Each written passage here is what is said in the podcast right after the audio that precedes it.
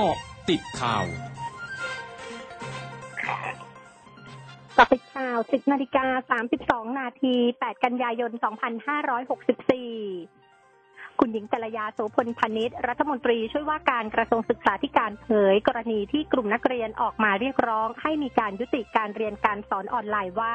กระทรวงศึกษาธิการมีการแก้ปัญหาเกี่ยวกับการเรียนออนไลน์ต่อเนื่อง โดยมีทั้งหมด 5 รูปแบบที่จะให้นักเรียนเลือกเรียนและครูเลือกสอนได้ ซึ่งขึ้นอยู่กับความพร้อมและสถานการณ์ของแต่ละโรงเรียนในแต่ละจังหวัด โดยผู้อำนวยการโรงเรียนและผู้ว่าราชการจังหวัดสามารถกำหนดได้ ขอผู้ปกครองอย่ากกังวลยืนยันเร่งดำเนินการแก้ไขปัญหาในทุกรูปแบบ เพื่อให้นักเรียนได้เรียนอย่างมีประสิทธิภาพ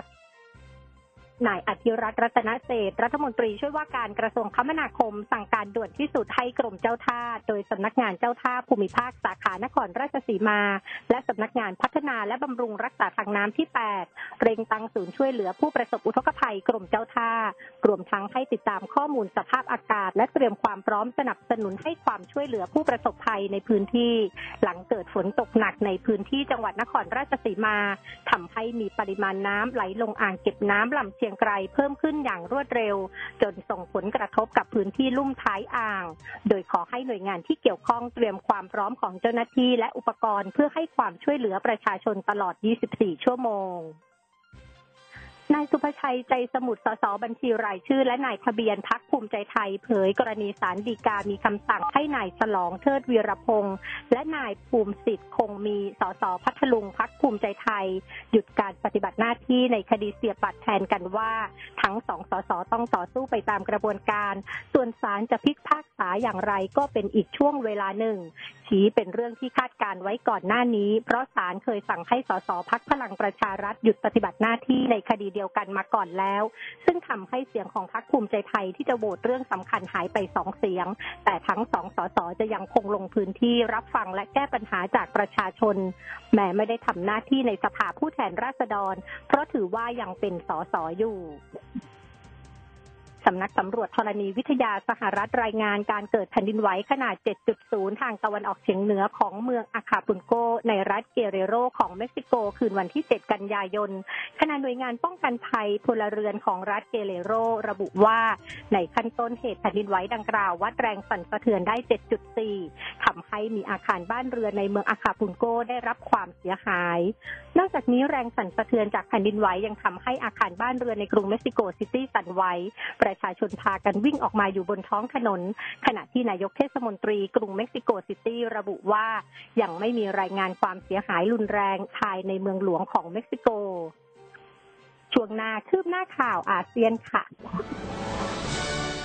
ร้อยจุดห้าคืบหน้าอาเซียน พลเอกประยุทธ์จันโอชานายกรัฐมนตรี และรัฐมนตรีว่าการกระทรวงกลาโหมจะร่วมประชุมสุดยอดผู้นำแผนงานความร่วมมือทางเศรษฐกิจในอนุภูมิภาคลุ่มแม่น้ำโขง 6 ประเทศ หรือ GMS ครั้งที่ 7 ผ่านระบบการประชุมทางไกล โดยมีกัมพูชาและธนาคารพัฒนาเอเชีย หรือ ADB ร่วมเป็นเจ้าภาพจัดการประชุม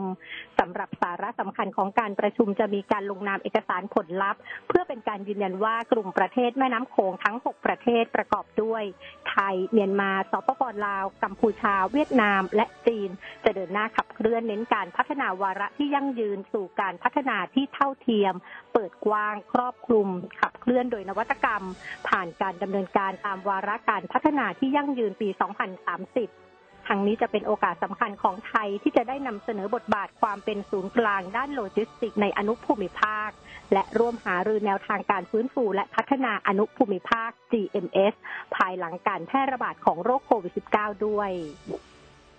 โฆษกหญิงกรมราชทัณฑ์กระทรวงกฎหมาย และสิทธิมนุษยชนของอินโดนีเซียเผย มีผู้เสียชีวิต 41 รายจากเหตุเพลิงไหม้เรือนจำตันเกรัง ซึ่งเป็นเรือนจำที่มีผู้ต้องขังแออัดในจังหวัดบันเตนของอินโดนีเซีย เมื่อเวลาประมาณ 1 นาฬิกาถึง 2 นาฬิกาวันนี้ตามเวลาท้องถิ่น โดยจุดที่เกิดเพลิงไหม้เป็นพื้นที่คุมขังผู้ต้องหาเกี่ยวกับยาเสพติด ส่วนสาเหตุอยู่ระหว่างการสอบสวน ด้านสำนักข่าว AFP รายงานการเปิดเผยจากผู้บัญชาการตำรวจประจำกรุงจาการ์ตาระบุว่า